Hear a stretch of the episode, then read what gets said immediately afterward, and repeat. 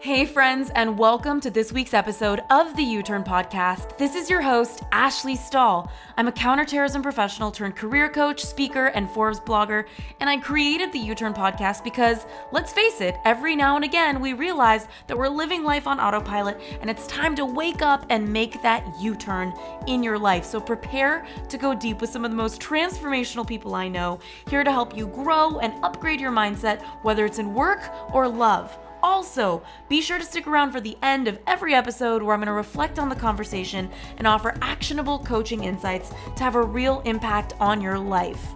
In the meantime, we've opened up access to three free e courses on uturnpodcast.com. So head on over there if you want to land a new job you love, find your purpose, or launch your dream business. All of these courses are totally free. All you got to do is head on over to uturnpodcast.com. That's Y O U T U R N podcast.com. Now let's get started with this week's guest.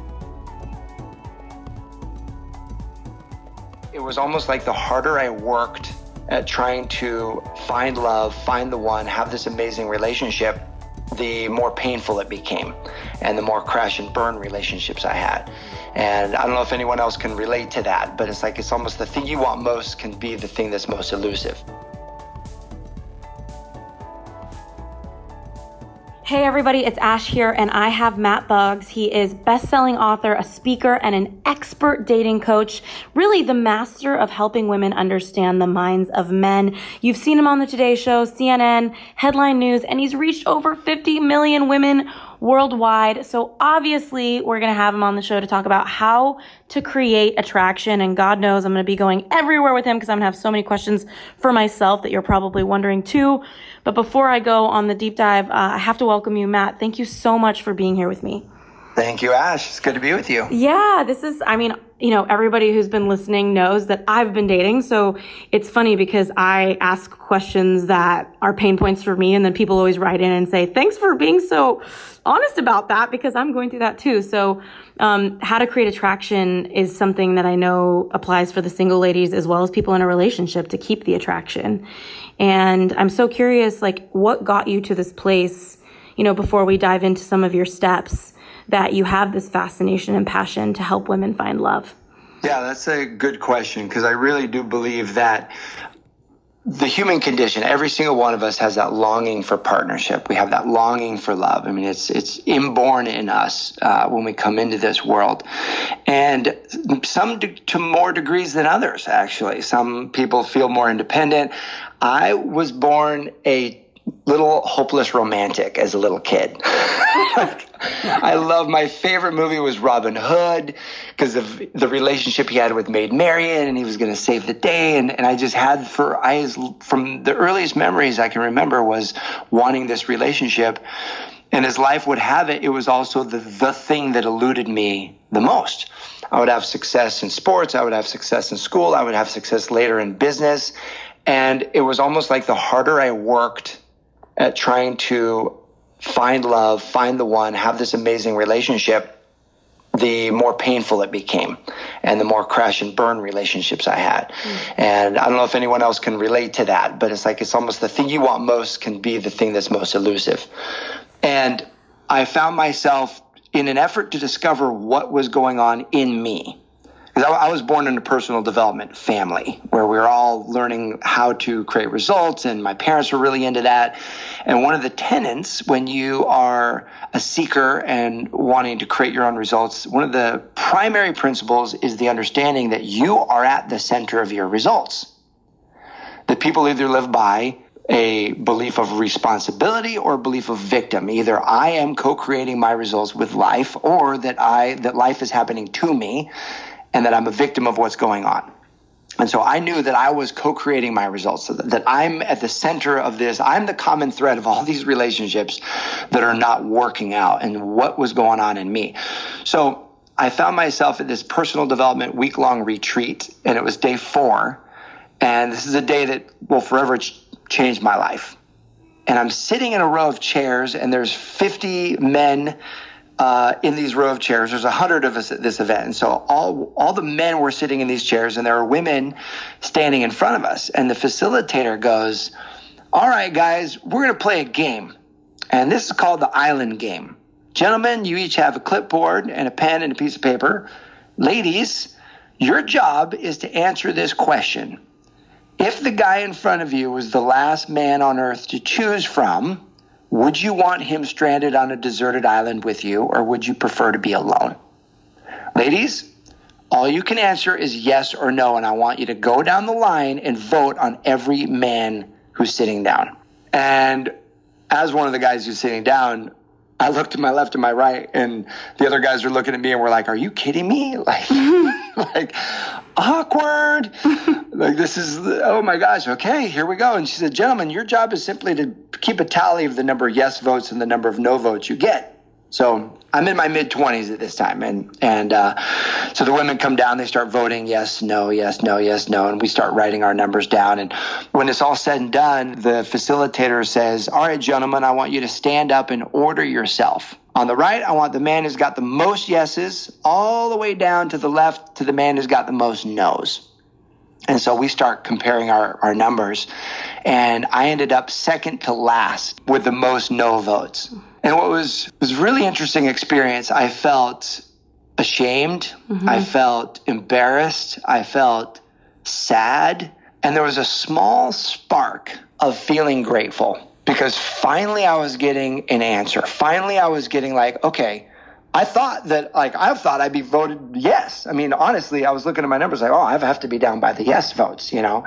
And my perception of myself and what was really going on in my interaction with women were completely different. And it's something that we have to be aware of that often it's hard to see the picture when we're the ones in the frame. Yes. And so the facilitator was brilliant. This was actually, it was a safe place. It was a loving place. And at the same time, I'm feeling scared and embarrassed and ashamed. And she said, is there any guy who's surprised by where he's standing? so I raised my hand. I was like, yeah. And she goes, great, Matt. Thank you for being courageous enough to raise your hand. Ladies, is there anyone here who'd be brave enough to share why they voted no on Matt? Wow. And all these hands flew up in the room. Oh, God. Oh, my gosh. They're like worst nightmare, you know? this is like a bad dream.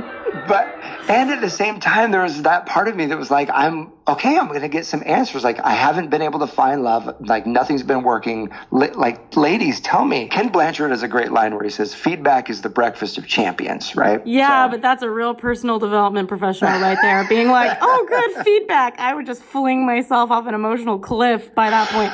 Okay. So, one by one, these women stood up, and one by one, they said basically the same thing is that they felt judged by me. Wow. And the strange part about that was I wasn't judging them, but I knew exactly what they were talking about. I had love for everybody else but myself. I was so critical of myself. I was so judgmental of myself. Like I couldn't make a mistake. I would beat myself up. I was my worst enemy in my mind.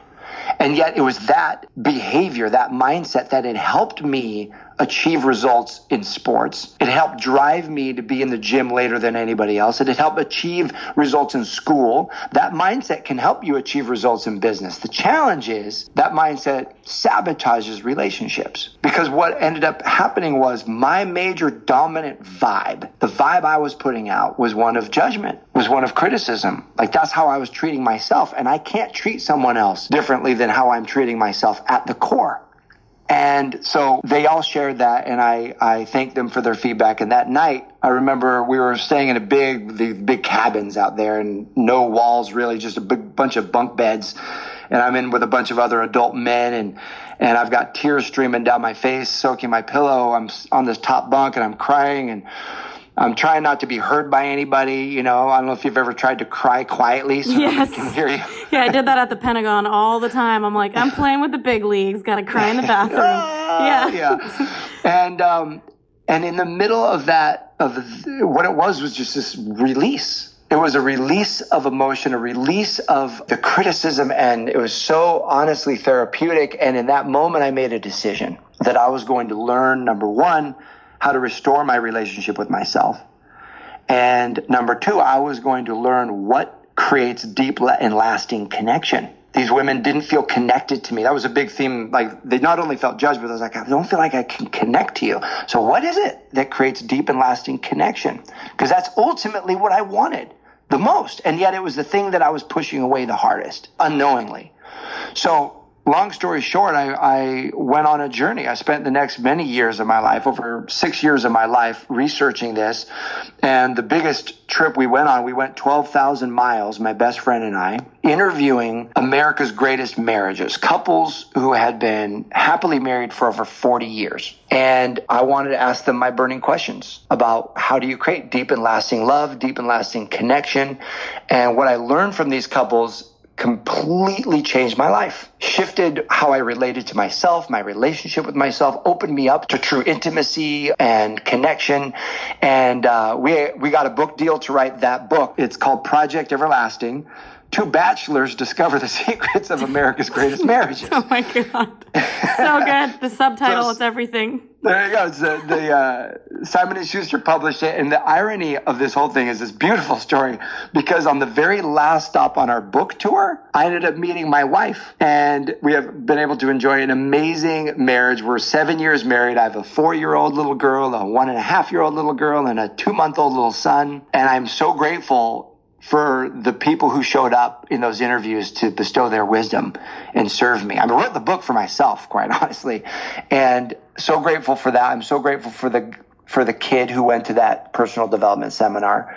And I'm grateful to be a bearer of a message. My purpose and passion in life is to help people cultivate first the connection with themselves so that they can create that connection with others and experience deep the deep love that they want in whatever form that looks like for them. And that's what I've dedicated my, my life to. That's my purpose and my mission. And, uh, and so I feel very blessed to be able to do that. So amazing. It's funny. I've heard some version of it's hard to see the picture when you're in the frame. I was just saying the other day, it's hard to read the label when you're in the jar. you know, so it's, it's, it is really tough to see where you stand without feedback and how incredible that you use that as a quest to find results for yourself. But I know not everyone comes from a personal development family. So you probably are in an environment where it was encouraged to up your game all the time. But I love that you talked about self love because when we were talking before we started recording, you said that that was really the first bullet on how to create attraction. And that term is thrown around a lot, you know? And I used to think it was something just for yoga classes, self love. But now I've been hearing it more and more. So I'm so curious, what does that mean to you? What does that mean for everybody's listening? Um, to cultivate self love, especially as it relates to attraction? We are programmed, our brains are 4 million years old, and we are programmed to seek out pleasure and to avoid pain. That's how we survive. When we have painful experiences, our brains are hardwired, our in- instincts are hardwired to avoid those painful experiences. Well, inevitably, in relationships, we have painful experiences. I mean, it's just the landscape of the category of life. You know, they're going to be until you're going to break up or be broken up with everybody until you meet that person you spend the rest of your life with. It's just the way that it goes. So what ends up happening is we we guard ourselves. We protect ourselves. We'll go into relationships with a shield and and ultimately what that does is that shield keeps out the pain but the problem is it also prevents the love from getting in and when we are born, every one of us, almost every single person's major limiting belief or paradigm is some level of I'm not good enough. So whether you're I'm not attractive enough, I'm not young enough, I'm not old enough. For the women who, you know, they want to have kids, they're in their 30s and they haven't met the person yet. They the guys are constantly going for younger women. They're like I'm not young enough, I don't have what they want if in a, your job career, like I'm not smart enough, I'm not skilled enough, whatever it is, the I'm not enough paradigm gets lodged in and it prevents us from being our best. It prevents us from taking the action that will actually lead us to the result. It prevents us from getting online dating. It prevents us from really opening up and letting the other person see us. In order to have real connection, there has to be the place to connect to the real you, the authentic you. And that takes vulnerability. And that's scary because when you're vulnerable, you have the ability to be hurt, right? And so we're trained not to allow ourselves to experience that pain. And when we're babies, every one of us has the I'm not enough in some way, shape, or form. It doesn't mean it has to control you.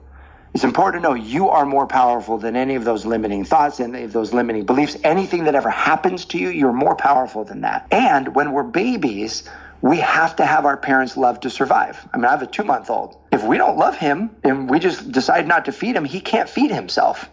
he can't change himself. He's stuck. He can't even move. He's laying there.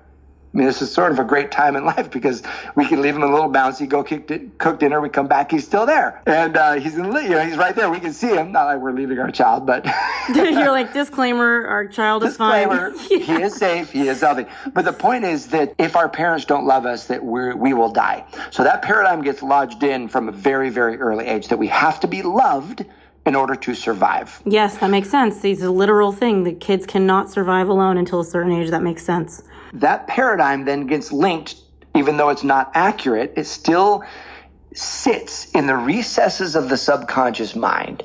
And what it will do is it will communicate to you if you don't get loved by this partner, if you get rejected by this person, the subtext of all that is if you get rejected, you're going to die. It's not safe. You're not going to be okay. It's not safe to get rejected. It's not safe to be abandoned. So there's this intense fear that we have around the attachment and the approval of other people's love. So how do we break free from that cycle? When we talk about what is self-love, self-love is the feeling of safety. Self-love is the feeling of safety and freedom from the idea that you aren't enough unless you're loved by that other person. Self love is the feeling and the knowingness that you are enough just because you are who you are, just because you're a precious, amazing, beautiful human being on this planet that's unlike any other person on this planet, unique unto yourself. It's a beautiful expression of life. Just by means of that, you are enough. And that when you can connect to your source of love that comes from within, and it doesn't come from somebody else. It's not connected to the opinion and the approval of some guy on Tinder or the opinion and the approval of some dude you've been dating for a couple weeks. That's not your source of love. Now, is there is it one source of love? Sure, but it's not the source of your love. That when that comes from within, it comes from first being able to approve of yourself. There's an amazing thing that happens. When you are so filled up with love, because you accept the parts of yourself that are not easy to love, the parts of ourselves that feel broken, the parts of ourselves that don't feel attractive, the parts of ourselves that feel ugly, and you're willing to love yourself in the midst of all of that, then what ends up happening is a sense of freedom and expression, a sense of relaxation that happens because you're not worried about whether or not the other person likes you because you already like yourself. You're able to relax. You're able to be playful. You're able to be present. You're able to express life in the fullness that is you. And if there's one thing that's highly attractive, we're talking about generating attraction, there's a couple of really important psychological triggers that, that happen for men.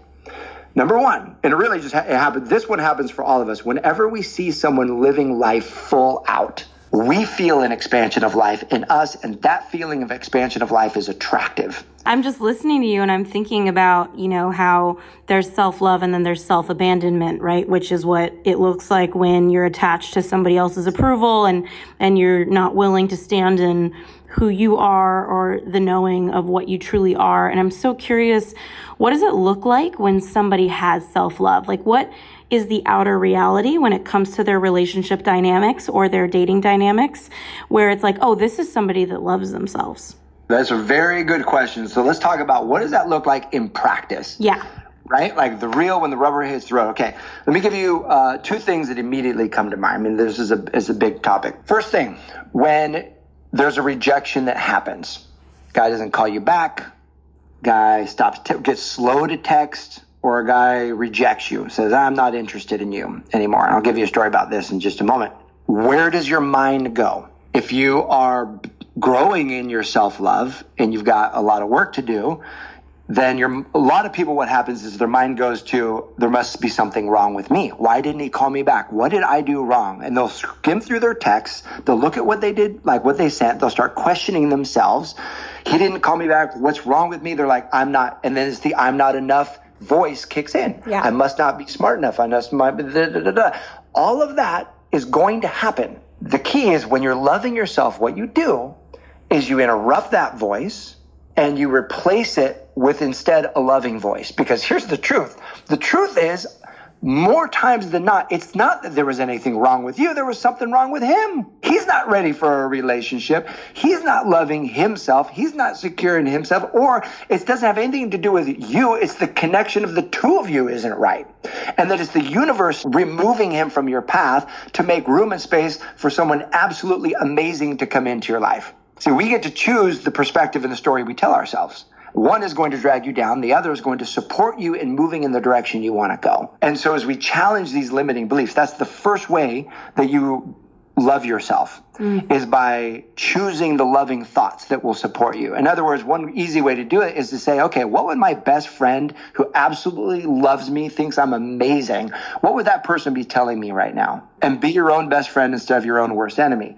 The second way that you love yourself is by self assertiveness, standing up for yourself, declaring what you want, instead of being quiet, not wanting to rock the boat, not wanting disapproval. So, in other words, communicating your standards to a man. Say, no, I'm not going to sleep with you on the third date just because you want to sleep with me. Someone who doesn't love themselves will hope that it's okay, will hope that he loves her when they'll sleep with him, fingers crossed that it's all going to work out and then it doesn't work out and then she beats herself up because she she didn't do what she knew she needed to do. Because here's what happens when you take a stand for yourself, it's something as small as the waiter brings your order and it's the wrong order or you ordered eggs you didn't want cheese on your eggs and there's cheese all over your eggs. There's that voice in your head that says should i actually ask for what i want here or should i just let it go? If the reason you're letting it go is because you don't want to make a scene or be judged by the other person or or see the look of disapproval in their eyes then what you're doing is you're communicating to your subconscious mind that you don't matter that you're not worth it and that lowers your sense of self-love. That lowers your sense of self-esteem. But the, the converse is also true. If you're willing to say no i ordered this. I deserve to have the eggs the way i want them or no i'm not going to sleep with you i deserve to have at this point i deserve to engage in intimacy with a man when we are deeply connected and fully committed to one another that's what i want now, I don't have any judgment. It's whatever you want. The, point of this is when you take a stand for what you want, that self assertiveness, that being direct, that communicating your standards, what that does is that shows your subconscious mind that you do matter. It increases your sense of self esteem. And here's the fascinating thing both of these things, we talk about attraction triggers, right? When you have that sense of aliveness and freedom and safety because you love yourself to be who you are, it attracts men because they sense that sense of aliveness. But the other thing is that when a woman has her own sense of safety, what's imprinted on us men is that our job is to provide and to protect. So when a woman already comes into this relationship feeling safe, subconsciously we feel like we're adequate in doing our job, that we can actually make you happy. We, it makes us feel better about ourselves. What a trick. What a trick. and we're not even the ones doing it, but we, we assume that we are because we're men. so funny. you know what this also is really making me think a lot about is the standards we keep and hold for ourselves and the way we communicate them. So, for example, especially those of you guys who are listening, you know, I have friends of all variations when it comes to the, how comfortable they are with their sexuality or how soon they'll sleep with somebody. And what I've found is that I totally respect my girlfriend who looks at me and says, yeah, I don't mind sleeping with him on a one night stand. I don't mind. That's her mm-hmm. standard. And I have no story about her, her worthiness. She's comfortable with it. She feels she's a sexual person. She's comfortable with it. But what has been really interesting to right me on is right on. Exactly. It's like, cool. That's what you want in life and that's what you can go get. But the problem I've found is when somebody breaks their own standard. And so that's the friend who sits with me and says, you know, I really don't want to have any sex with somebody until we've been together a while. And then next thing I know, it's the second date and they sleep together and it became a slippery slope and it happened. It's almost like I wonder if men and women can pick up on that dynamic where somebody is abandoning the standards they've set for themselves. I'm guessing that that is a reflection of not loving yourself. So it's not about how loose you are with sex. It's about, or anything really. It's just about how committed you are in the standards you create for yourself, is what I would assume. Well, absolutely. And because we can all pick up on the energy of the other person. And if the energy of the other person isn't loving themselves, yeah. then that actually makes it harder for us to love them. Yeah, as well. Exactly. It's a subconscious communication of like, oh, if they're not loving themselves, what's wrong with them? Even though there's nothing wrong, that's the what's communicated right. in the mind. So let me give you a quick example of this because I think this just epitomizes um, the strength that comes from being your best friend and being assertive. I do a coaching program called Manifest Your Man. And this woman named Jennifer is in this program. She was a professor, late 30s, didn't want to wait for a man to have children. So she did uh, IVF, had two twin boys or a set of boys. And then the paradigm became, you know, I'm in my late 30s. I've got these two boys. No man's going to want that responsibility. Oh, wow. So she ended up shifting that and completely telling a new story about how amazing she is and what a beautiful life she can offer a partner. And she, for the first time in five years, went on a date with this guy. And she said, This guy wasn't quite my style, but he was good looking enough. We went on a date. And then I kissed him, and she goes, I had so much chemistry for this guy. It was the best kiss I've had in five years. Then they dated for a couple weeks she she tells me about that on a coaching call. A couple weeks later, we get back on, and she goes, "I have to tell you what happened a couple days ago." So remember that guy that I told you about? Da, da, da, da, da. I said, "Yeah." She goes, "He calls me. Maybe this was like three days ago. He calls me and says, "I have to be really honest with you, Jennifer. I have met somebody who's in her late twenties, and I am so incredibly turned on and attracted by her that." I have to go and explore this other opportunity. I didn't want to do it without being honest and upfront with you. And if that doesn't work out, then I want to date you because you're the kind of woman I could marry. But right now in my life, in the stage, I want to just explore this. And so imagine how you would feel. Oh, God. Every trigger age, children, all of it. Age, children, mm-hmm. not enough, not pretty, not sexy, all of that, right? Mm-hmm. But she had been working on, so she goes, so she goes, part of her just dropped to the floor.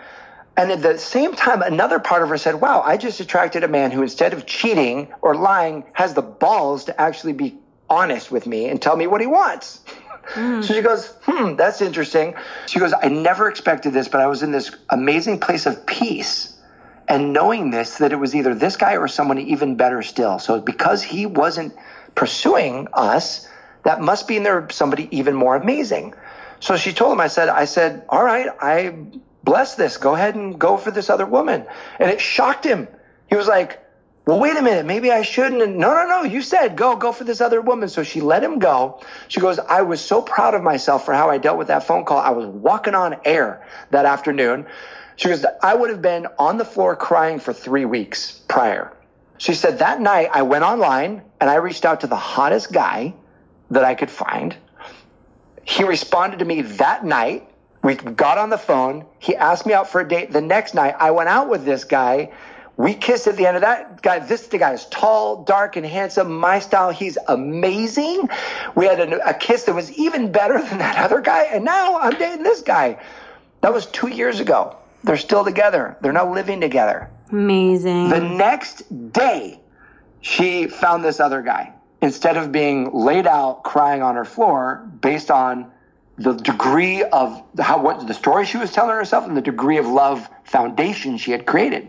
Yeah, and I'm guessing we don't think she would have found him if she was busy crying on the floor. So that's amazing. and you know, I think a lot of women right now are probably listening and thinking like, okay, but how? How do we do this? It's so it could be daunting the thought of learning how to love yourself because they could look in the mirror and say i'm amazing and i'm going to tell myself what my best friend says but really inside they don't feel amazing. So what are what are some ways to get into congruence with what you say and how you really feel? I'm going to give you actually one script. So all the women who are like oh i get pressure to have sex and men want to move things forward physically before i do. Now some of you ladies listening i know you're the ones who are like you know pedal on the metal. you you want to uh, hook up, and that's totally cool, and that's all good. And for those of you who are feeling like men progress things physically sooner than I would like, let me give you a skill set right now to be able to keep the connection in the relationship with him while communicating your standard. Because the question was, how do we cultivate this? It's two things. Number one, it's reframing the story. When the story wants to tell you you're not enough, you reframe it and remind yourself that you are enough and give yourself whatever your best friend would tell you in that moment. Do that. That's no small thing. It's not easy to do. It's one of those things that people poo poo. They cast it aside saying, ah, that's personal development crap. And yet they won't do it. But it works. The second thing that you do is you stand up for yourself in the areas that matter to you whether it's as small of a thing as getting served the wrong food, whether it's a conversation that goes the wrong way and you know that you need to have another conversation to actually clear the air with that person, or whether it's a standard in a relationship that you're wanting to maintain. So let me give you something you can say to men. Whether when you've dated you're, you're on a date let's say it's the second date and you go back to his place you guys are having drinks and you're making out on the couch and it feels really good and all of that is fine for you and then he says let's take it into the bedroom. What can you say in that moment to not kill the relationship or the mood, but to maintain your standards. You're cute and I wish, but I'm not. Probably something so, more graceful than what I would say. Let's go, Matt. so, so here it's really important because you have to remember men are human too, and we have all kinds of insecurities too, and we want to be liked, we want to be loved and accepted, and just like you. And so what you can say is, let's say you're enjoying your time with this guy. You want to continue seeing this guy, and you think that down the road you will hook up with him if things continue to go this good. So you put your fingers on his lips, you look deep into his eyes, and you say, You don't know how bad I want to do that right now. The reason that's important is because it shows him that you are sexually turned on by him, you want him as a sexual partner, and you feel the way he feels. So you guys are on the same page. Then you say, and that's moving a little fast for me. I reserve being intimate with someone and then name your standard, whatever that is. I reserve being intimate with someone until I'm in a committed relationship with them. Or, I, or we're exclusive and we've got a deep level of connection. And this is going good, but we're not quite there yet. Let's see how this goes. There are all kinds of triggers in there. Number one, you're accepting him. He's you're approving of him and his sexuality. One of a man's greatest fears is to be inadequate in bed with you is to be inadequate like you don't he doesn't turn you on right? So you're telling him he he turns you on. The second thing you're doing is you're communicating your standard. But the third thing you're doing by saying we're not quite there yet. Let's see how this goes is you're giving him a challenge. And men respond to challenge. We love a good challenge. We love not for the sake of winning win it's just how our biochemistry is well wired up. When we achieve a goal or, or produce a result especially when it's connected to a challenge preceding that, we get this rush of neurochemicals, the dopamine, the norepinephrines. We get this whole rush of neurochemical uh, cocktail that floods our system that helps us feel amazing and feel like a man. And so when you challenge us to say, let's see how this goes, guess what he's going to do? He's going to step up. If he wants to be with you, he's actually going to step up. Mm. And he's going to, and this invokes what I call the alchemy of sex drive. Men's sexual area of their brain, the area that governs sexual pursuit, is actually 250% larger. It's two and a half times larger than that of a woman's brain, which is often why men want to go faster sexually early in the relationship. Not always. Now, granted, these, you know, rules are made to be broken. This is not a one size fits all thing, but generally we see that in relationships. I've been coaching women for over 10 years. So the fact that he's sexually turned on by you, the fact that he wants you sexually, doesn't make him a bad guy. That makes him a potential husband. or just a guy in general, yeah. or just a guy in general, because we don't want to marry a woman that we're not wanting to have sex with or turned on by. Like, that's our wife, right? It's like we want to marry that woman that we're super turned on by.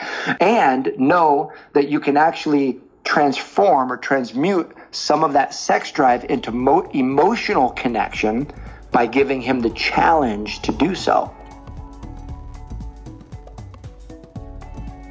U-Turners, so sorry for the quick interruption, but I want to make sure you know that this episode has been brought to you by the Job Offer Academy, our e-course to help you land a new job you love. So if you're sick of applying for jobs and never hearing back, and you'd like to try a free version of our job hunting course, just head on over to youturnpodcast.com slash job offer. That's Y-O-U-T-U-R-N podcast.com slash job offer. Now let's get back to this week's episode.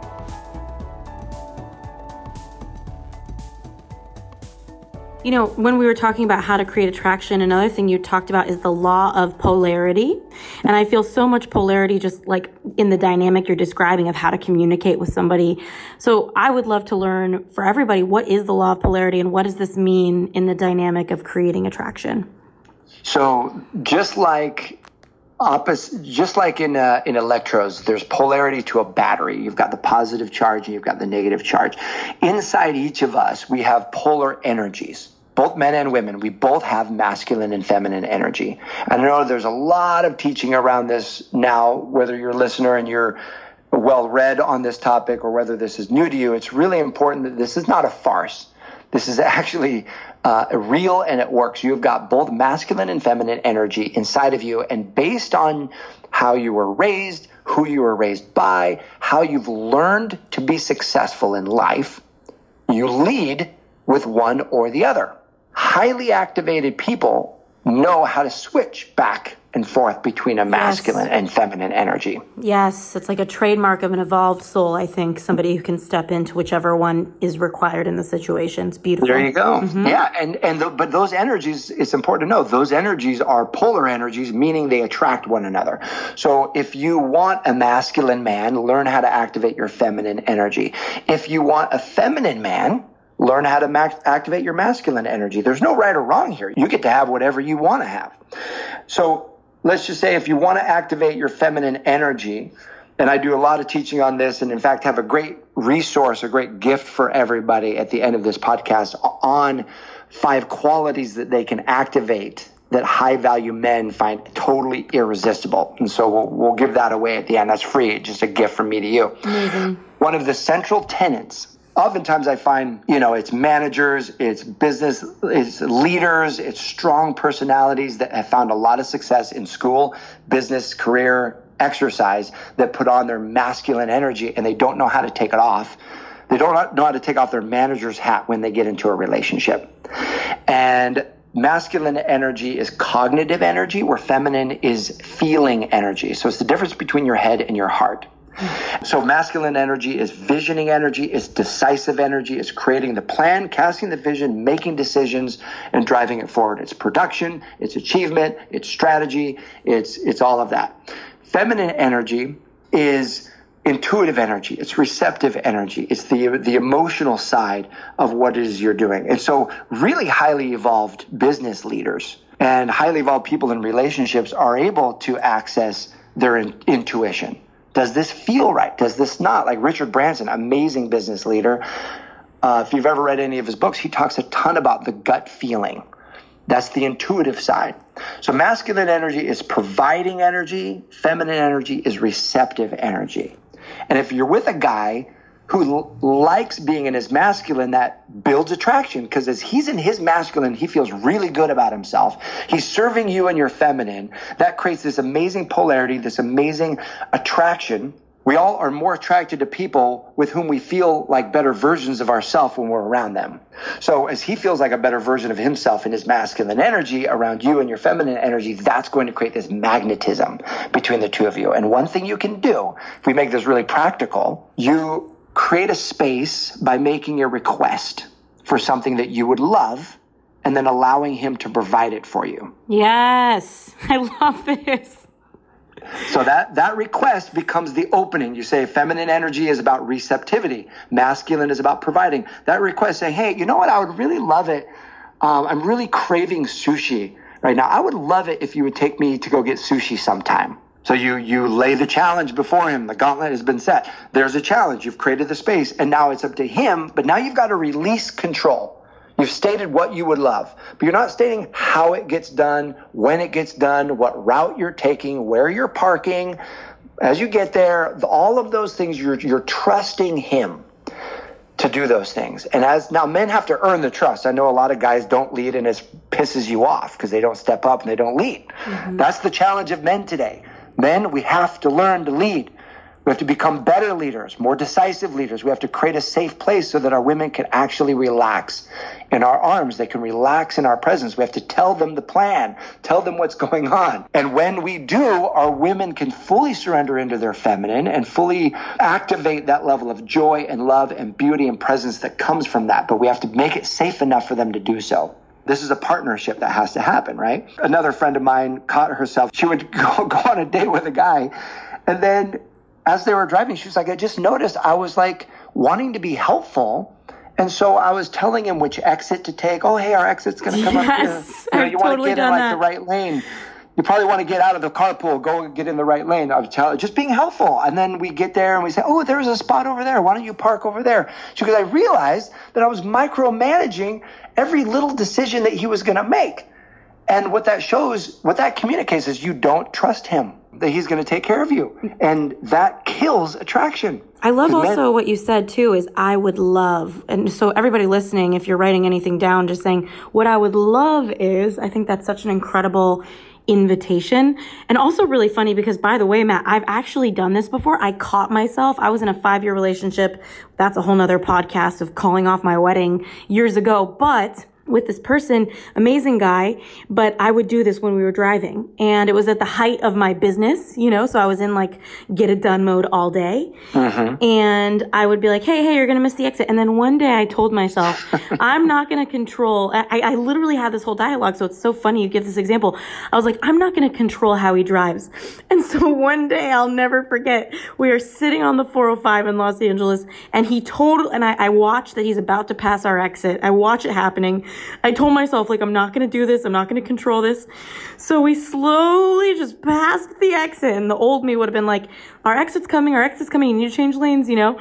So instead, I just kind of smiled as we passed it. And I just looked over at him and was like, so we passed our exit, you know? And he just kind of looked at me. And so it's so funny because I committed to this exact exercise and, and your, your example mirrors something that I personally went through. I'm also so curious when it comes to the law of polarity how to create like even more attraction. So there's masculine and there's feminine and asking for what you would love. Is there any other communication tool to invite a man into his masculine energy and to invite yourself into your feminine energy? Yeah, the the feminine energy is playful energy and present energy. So, one of the challenges is that in order to feel safe, we want to know where it's going. Right? We want to know as we start futurizing and imagining kids and imagining us together and imagining all of these things. One of the most beautiful things about being in a relationship, my wife is uh, is amazing. She's st- super strong, um, powerful, and taught me a lot about this process of masculine and feminine because she wasn't willing. She wasn't willing to be in her masculine in our relationship. Well, on on our first date, I picked her up. I was so used to dating these masculine women, strong women. Uh, I pick her up on the date, and I get her in the car and walk, walk her to the car, pick her up at her house, and I say, "All right, where do you want to go?" And she goes, "Wait, what? You don't you don't have a plan for where you want to take me?" I was like, "Well, uh, we were dating long distance. She was in Orange County. I was from the Northwest, so I said, "Well, I don't. This isn't my area, you know. So I'll just take you wherever you want to go." And she looked at me and she said, Actually, I would. I want you to choose where we're going. I don't want to have to choose where we're going. And she could see I started to get all flustered. I started to get all like, and I started panicking, not knowing where to go. And she goes, "Look, let me help you out. I like Italian food and I like sushi, so we can just chill here and look up on your phone. We're pick a place, and I'm happy to go there." And so I chose a sushi place and took her to this place called Tuna Town in Huntington Beach. That's what a name, Tuna Town. Okay. I say, I forever regret the fact that I took my wife to Tuna Town on our first Shit. date. Yeah, Matt, come on. Like, what just happened there? Okay. Could have been something way more romantic. She's got to be careful what she wishes for. She's going to end up in Tuna Town. Okay. okay. and uh, but but uh, but here's the weird thing. Here's the here's the crazy thing. Because she let me choose the spot, and at the end of the day, it was good sushi. At the end of the day, she thanked me, appreciated me, and celebrated me for a job well done. She was like, "Hey, thank you so much for coming here. Thank you so much, uh, or for bringing me here. This was a really great decision." That's the line. This was a brilliant choice. When you celebrate your man's decision making, when you celebrate his choice that he's making, now it doesn't work if you tell him where to go because he didn't choose it. Mm. You got to let him choose it. You got to let him decide. Celebrating your man for what he's producing for you, the experience that he's giving you. Because, ladies, let me tell you, when we take you to a restaurant, we don't feel like we're the one who just took you there. We are so connected to the experience we're trying to give you. It's as if we own the restaurant, we cook the restaurant, and we served it to you. Mm. right? It was like we we are the creators of that experience. When we walk you on the beach or to in the mountains and we see a beautiful sunset, we feel like we created that for you. Like I built this sunset for you, right?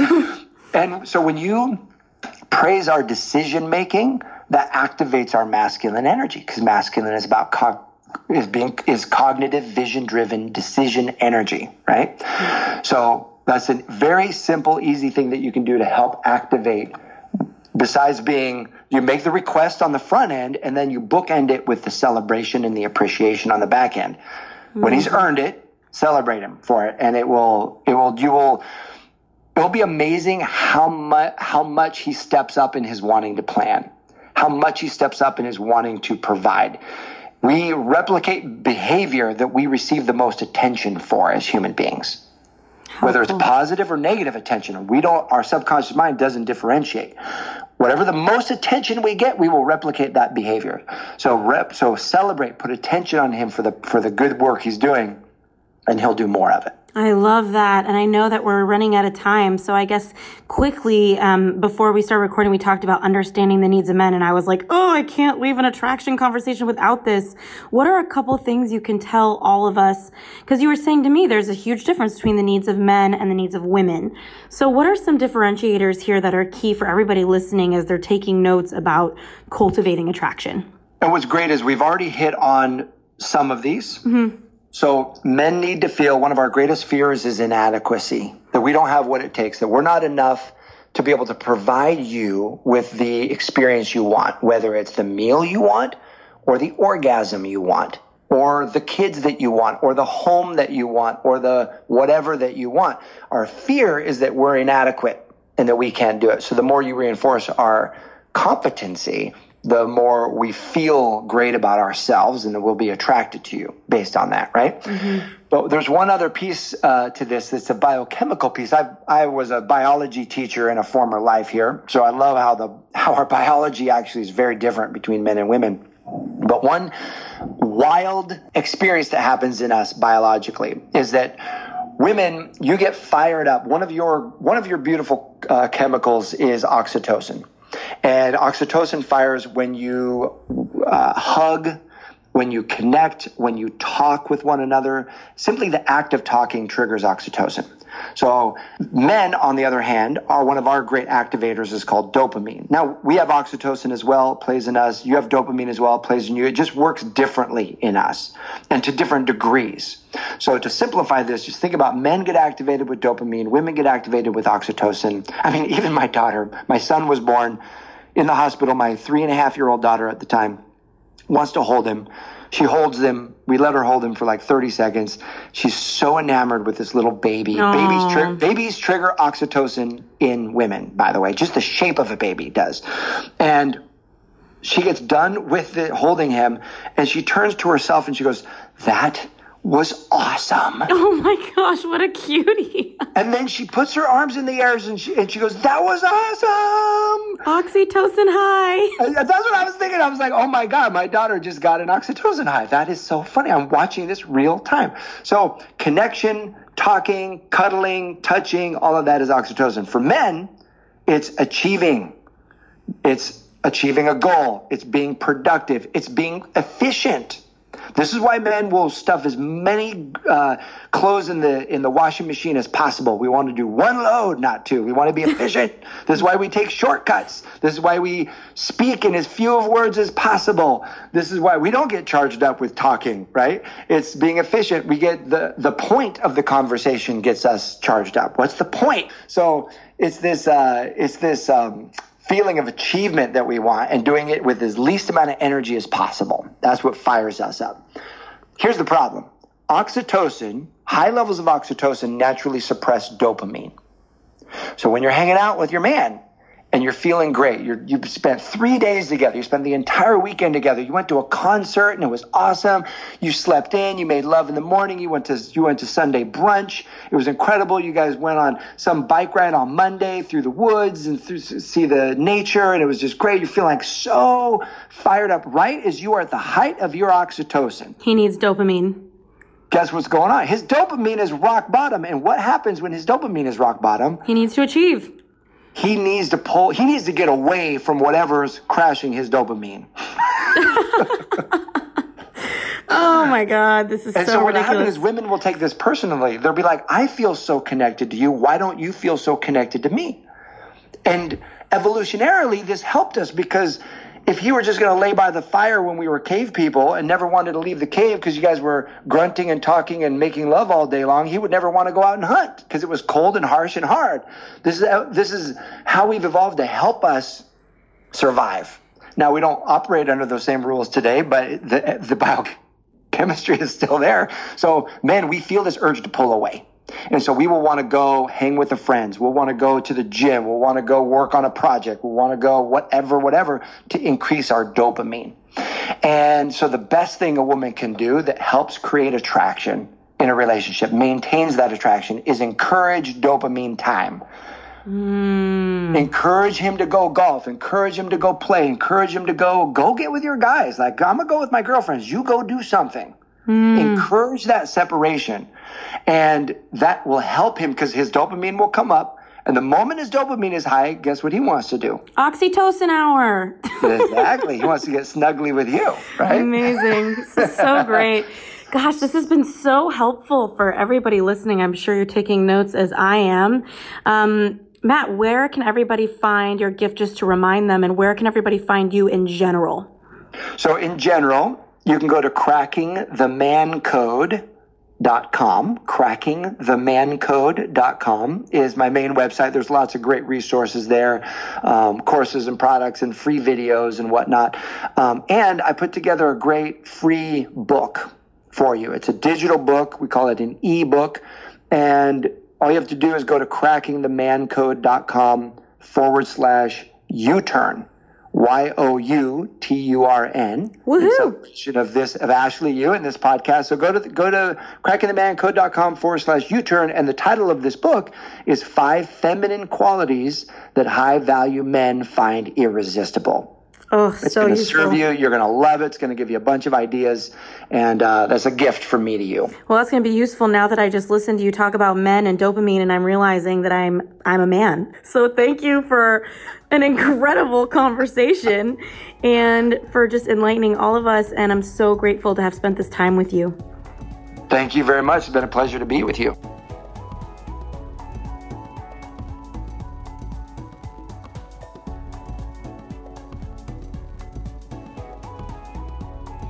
Guys, it's Ash just reflecting on this episode with Matt Boggs. And oh my God, having guests like him on U Turn Podcast remind me why I'm doing this work. He's so masterful, isn't he? Like you can tell that he has just spoken and studied and really learned his art and his work.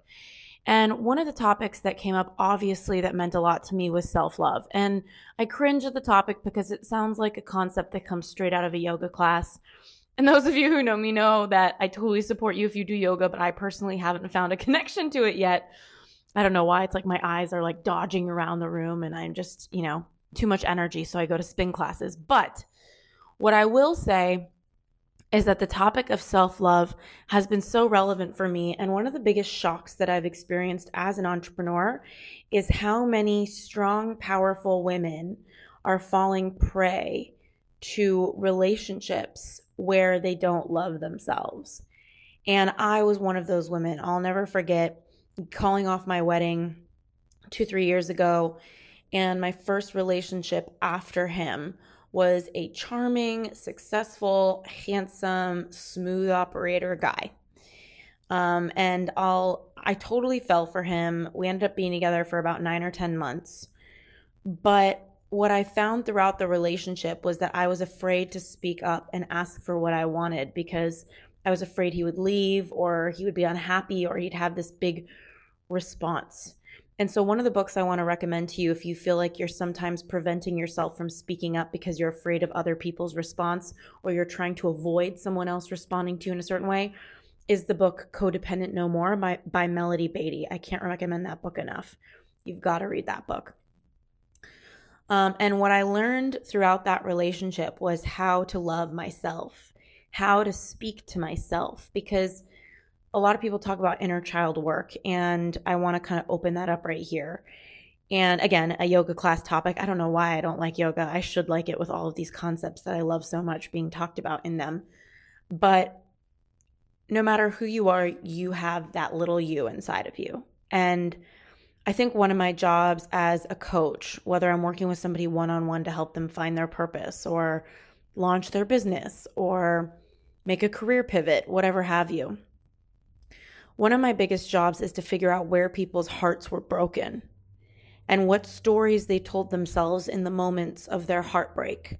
And it doesn't have to be a, a, relationship that broke their heart, like a romantic relationship. It could be the moment when you were five years old and somebody stole your favorite necklace or your favorite, you know, backpack and you went through some sort of heartbreak. Because what I what I've learned about trauma is it's not that it needs to be a big event. It's the small, nuanced moments that we make stories up about ourselves, about the world around us, and we carry them with us for the rest of our lives. And so, one thing that that really rough relationship helped me wake up to when I finally got the power to leave him, and believe me, when I finally left, he kept coming back, he kept texting. I'm so proud of myself for leaving. And what I learned was how to get in touch with my inner child. And so I want to invite you now to explore building a relationship with your inner child. So if you're looking to love yourself more, a great book I love also is called Inner Bonding by Margaret Paul. Uh, but one thing that you could start doing now is every night before you go to bed, just right before you close your eyes, connect with your inner child. So, what that looks like is picturing little you in the room next to you, in your mind as an, as an image, and picture yourself as you are now going to visit him or her. So maybe she's, you know, little you is sitting on a park bench and you're going into the park in your imagination, and you just want to ask her or him, What's up? How are you feeling? What you're going to find is that in any given moment, especially stressful moments for yourself as an adult, your inner child is usually screaming, wanting something from you, not sure if she or he can trust you to keep her safe.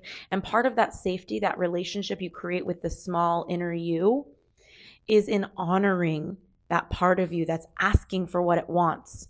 So, for example, if you're in a relationship right now and there's some little part of you screaming, I'm not safe with you, this isn't healthy for me, that's an opportunity to connect with your inner child and ask her what she needs. Because a lot of the times, if you go into your imagination and you ask your inner child, Do you trust me? A lot of you will have inner children that don't trust you because you're not listening to yourself. That inner child is you. So, really, if you're not listening to that, you're not listening to you, even if it's a young version of you. It's an ever knowing, ever wise version of you, and it wants to feel safe.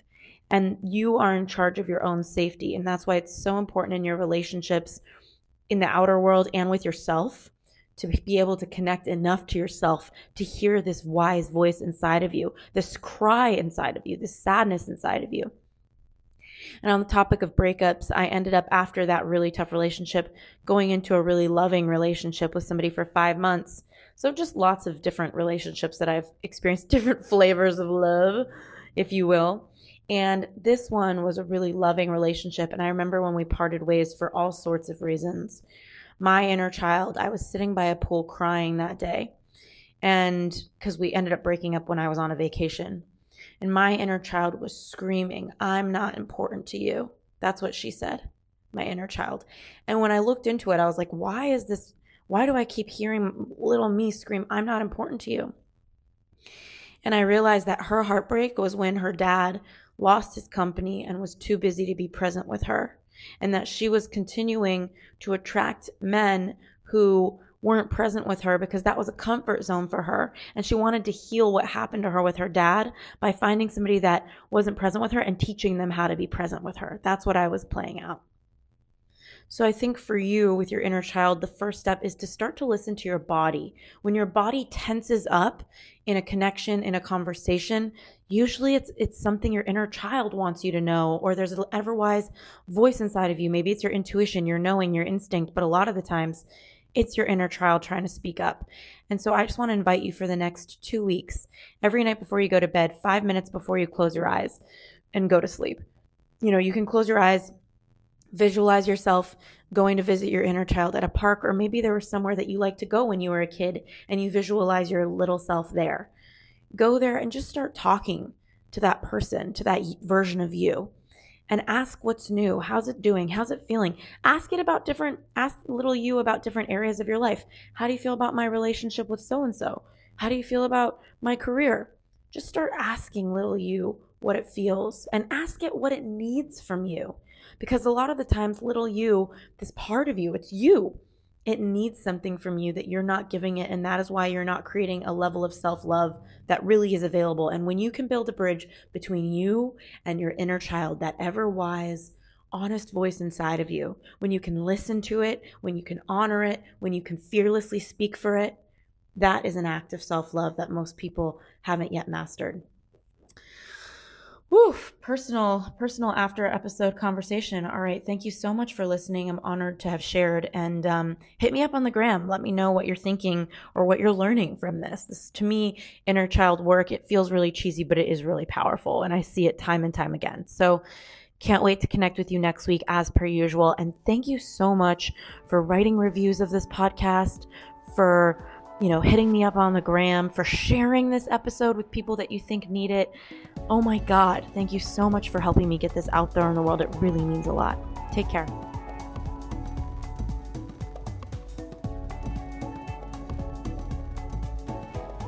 Thanks again for tuning into this week's episode of the You Turn Podcast. We keep really detailed show notes at youturnpodcast.com. So if our guest mentioned a book or a resource that you're interested in, you'll be able to find that there. In the meantime, if you were inspired by this episode, if it made an impact in your life, we would be so grateful if you subscribed and posted a review for us on iTunes. Rumor has it on the street the more reviews we get, the more subscribes we get, the more we can grow and get our impact out there in the world. In the meantime, I'd love to hear from you you at Ashley Stahl on Instagram. I'm so grateful for connecting, and I look forward to next week's episode.